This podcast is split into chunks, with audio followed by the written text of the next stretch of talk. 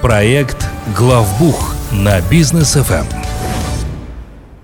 Друзья, мы вас приветствуем. Проект «Главбух» готов рассказывать и делиться э, лайфхаками, полезной информацией. В общем, все, что касается налогов, э, бухгалтерии, финансов вашей компании, как все это приводить в порядок и делать так, чтобы налоговая на вас э, обращала внимание только э, с позитивной стороны. В студии Даниил Даутов и Лолита Закирова. Лолита, приветствую. Всем добрый вечер. А, познакомлю Лолитой с, Лолиту с нашими новыми слушателями.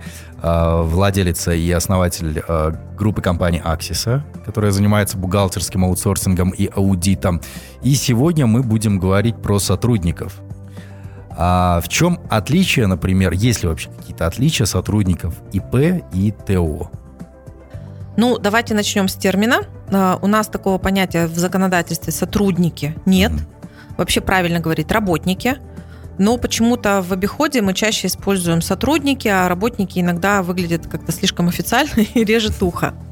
А с точки зрения, я буду говорить и так, и так, с вашего позволения, с точки, с точки зрения а, различий между а, работниками в ТО или в ИП, если мы говорим про нанятых а, сотрудников, работающих по трудовым договорам, никакой разницы нет. У нас потом почему-то просто, ну, как-то так сложилось, что в ИП все проще, и в ИП какие-то совершенно другие условия. Но вот если мы говорим про то, какие у вас работники в найме, неважно, ИП или ТО, вы будете платить такие же налоги, никаких у вас нет освобождений, потому что это совсем в другую категорию налогообложения попадает. Угу. То есть мораторий, который может там быть или не быть, а, какие-то освобождения от уплаты корпоративного подоходного налога могут быть или не быть. Но то, что касается работников, для всех одинаково. Так, окей. А зарплату какую можно установить в ИП и в ТО? Там можно как-то играть зарплаты с налогами, с этими? Ой, это классика просто жанра, потому что когда мы проводим э, различные анализы, вот мы сейчас запустили такой продукт, он называется налоговый обзор. Мы делаем налоговые обзоры компаний, которые, допустим, попали в налоговую проверку. А, ну, это юридические лица в форме ТО, да, мы делаем им обзоры и готовим их, собственно, к прохождению проверки. Но мы запустили такое и для индивидуальных предпринимателей. У нас уже несколько индивидуальных предпринимателей прошли налоговые обзоры с удивлением для себя, обнаружили то, как ведется у них учет, потому что зачастую это делает какая-то там знакомая сестры или да. Э, еще какой-то там знакомый бухгалтер в свободное время После и так далее. недельных курсов. Да-да-да. Вот, то есть что, что это означает, да, что когда мы проверяем, мы обращаем внимание в том числе и на зарплату. И ну, большинство ИП однозначно. То есть в ТО немножко ситуация получше, а в ИП это сплошь и рядом. Если есть работники, значит, у них у всех стоит минимальная заработная плата 70 тысяч. Без разницы, какая должность у этого конкретного работника, у него будет стоять 70 тысяч. Имейте в виду, уважаемые предприниматели, все предприниматели, директора, а, что э, налоговая на нас смотрит и, естественно, прекрасно понимает, в каких сферах может быть какая зарплата. Mm. Есть такое понятие, как среднеотраслевая заработная плата. Мы все с вами читаем в соцсетях какую-то статистику о том, что вот средняя зарплата по Казахстану такая-то, а вот в этих отраслях вот она такая-то. Это все берется из определенных, опять же, отчетов, которые сдают налогоплательщики все.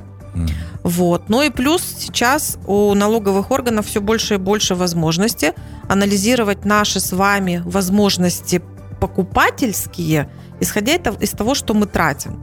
А вот. Э, я думаю, это все еще больше будет анализироваться ближе к всеобщему декларированию, но когда у человека явно расходы свыше 70 тысяч, то, естественно, несложно просчитать, что у него есть какая-то еще часть дохода, которая откуда-то должна взяться. И если, конечно, э, данный работник, он у вас зарегистрирован как, един... как э, человек, у которого это единственное место работы, то вопросы будут к вам. Вас будут э, сравнивать с другими налогоплательщиками. И если ваша заработная плата будет ниже, то вы будете, грубо говоря, со стороны налоговой выглядеть хуже. Так что с вот этими зарплатами одинаковыми для всех я бы все-таки уже рекомендовала не баловаться. Какая-то дифференциация должна быть. Мы тоже один из эфиров как-то посвящали тому, какую зарплату установить вообще своим работникам. То есть не может быть, чтобы у уборщицы и у директора у всех была зарплата в 70 тысяч. Ну, так не бывает. 70 тысяч и понятие минимальная заработная плата – это для неквалифицированного труда. Когда у человека нет никакого образования, это такая базовая ставка. Если у вас человек какую-то работу выполняет, ну и вы понимаете, что он хоть что-то должен уметь, там, не знаю, читать, писать, считать, какие-то элементарные вещи, это вроде как у всех, но какие-то знания специфичные. Уже не может быть 70 тысяч, просто, ну, эм, налоговые органы, они достаточно, достаточно умные в этом плане. Конечно, не должно так быть. Ну, тем более, что впереди 2024 год, да? Да, да, да. Отмена всех э, мораториев на проверки и так далее. Я так понимаю, что налоговые прям возьмутся за наших предпринимателей. А вот здесь как раз, друзья, заранее э, подумайте, как подготовиться к 2024 году. Ну, просто совет такой. А ТОшка, например, она может работать без сотрудников? Вот, например, предприниматель захотел сэкономить. Все, сам все буду делать, все остальные сотрудники у меня приходят, но нигде не зарегистрированы, чтобы за них вообще ничего не платить. Так, ну, во-первых, э, то, если нет приостановления сдачи налоговой отчетности, мы обычно это называем приостановление деятельности, то как минимум там будет директор. Угу. Как, как работник директор должен быть. Не обязательно это учредитель, это может быть другое лицо, но тем не менее там будет директор. Дальше. Э, теоретически вы можете быть без работников еще, вы, может быть, будете заключать какие-то контракты разовые, то есть это договора гражданско-правового характера, но далеко не на все виды работ можно людей привлекать разово. Ну, потому что вот э, недавно в одном из чатов на полном серьезе обсуждалось, как правильно оформить охранника, э, не заключая с ним трудовой договор. Так. Такого быть не может однозначно, потому что, ну, я просто на примере охранника хочу пояснить, э, что вообще в трудовых отношениях критично. Это то, что вы э, работника привлекаете на выполнение определенной работы в определенное время. То есть, если вы диктуете время, это уже трудовые отношения, это признак трудовых отношений. А, вы, конечно, можете какие-то другие контракты заключать с этими физическими лицами, но при этом, если возникнет такая ситуация, что придет проверка, то на раз, два, три будет доказано, что это трудовые отношения. Угу. Естественно, так делать не рекомендуется. Опять же, э, тоже бывают ситуации, когда предприниматель в силу экономии и желания заработать заключает просто ну, гигантские многомиллионные какие-то контракты, и у него действительно нет работников. Да. То есть, ну, тоже это выглядит странным достаточно, потому что далеко не на все э, виды работ так можно сделать, да. Ну, как пример, такой может быть в консалтинге, действительно, mm-hmm. да какая-то очень там специфичная сфера в консалтинге, там гигантские чеки, и вы сами консультируете, к примеру, и ну, у вас нет необходимости в привлечении кого бы то ни было, тогда окей. Но если это, не знаю, там, транспортные услуги, то к вам будут вопросы. Вам постоянно придется объяснять, почему у вас многомиллионные контракты в разных частях страны, вы что-то кому-то перевозите, а при этом у вас никого нет. Да, это странно. А вот по поводу, бывает очень часто, и мы с э, друзьями-предпринимателями это обсуждали, а учредитель, он же директор компании, устанавливает себе зарплату. Он говорит, ну 70 тысяч это минималка, нельзя такую делать. Вот я себе поставил там 100 тысяч тенге условно, а деньги получаю из дивидендов. Ну, вот зарплата у меня у гендиректора 100 тысяч тенге. Какую вообще зарплату директору ТО можно устанавливать? Есть ли какой-то минимальный порог – оптимальный порог, максимальный? Ну, давайте начнем, наверное, с логики. Если у вас есть несколько человек в компании, вы там директор, и вы же учредитель. Давайте такой пример, потому что у нас буквально вот, ну, наверное, в течение последнего месяца несколько вопросов было, и мы их раскрывали в Инстаграм, связанные как раз вот с зарплатой, с директором, с учредителем. А в этом случае у вас должно быть штатное расписание. В штатном расписании фиксируется, для какой должности какой оклад предусмотрен. Угу. И в рамках, соответственно, вашей штатки в, в простонародье да, угу. вы ставите оклад. Э, если говорить э, про то, сколько минимум можно поставить, ну, хотя бы с минимальной зарплаты платите налоги. 70 тысяч. Хотя бы с 70 тысяч, конечно. Часто на самом деле так и делают директора, если они же являются учредителями. А, я не могу сказать, что это нарушение, но вы просто опять же свою компанию именно в системе оценки со стороны налоговых органов ставите в ситуацию, когда у вас будет явно ниже средней зарплаты, зарплата по вашей компании средняя. Просто вы дополнительные баллы по системе управления рисками будете получать, и это не есть хорошо. Угу. Вот. Ну, если для вас это нормально, то как бы оставляйте хотя бы так. В идеале, конечно, зарплата директора, если это глава компании, да, и вот выше него уже никого нету, ну, логично, если она самая высокая. И вообще, в принципе, вот когда говорят, кто самый дорогой работник в компании, конечно, директор должен быть самый дорогой, это нормально. Вот. У нас э, были вопросы, ну вот по поводу как раз зарплаты директора.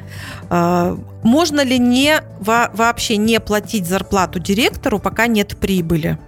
Угу. Вот так делать нельзя, потому что если у вас нет прибыли, простите, то тогда у вас просто идет какой-то либо период в жизни компании такой, когда вы вкладываете туда, либо у вас вообще убыточный бизнес, и тогда надо совсем с другого ракурса на это все смотреть. Но не платить директору зарплату, потому что у вас нет прибыли, так, так не получится. Mm. Так делать нельзя. Только если вы ставите на приостановление, официально это заявление делается, и тогда у вас директор будет, например, без содержания. Тогда окей. А просто так нет.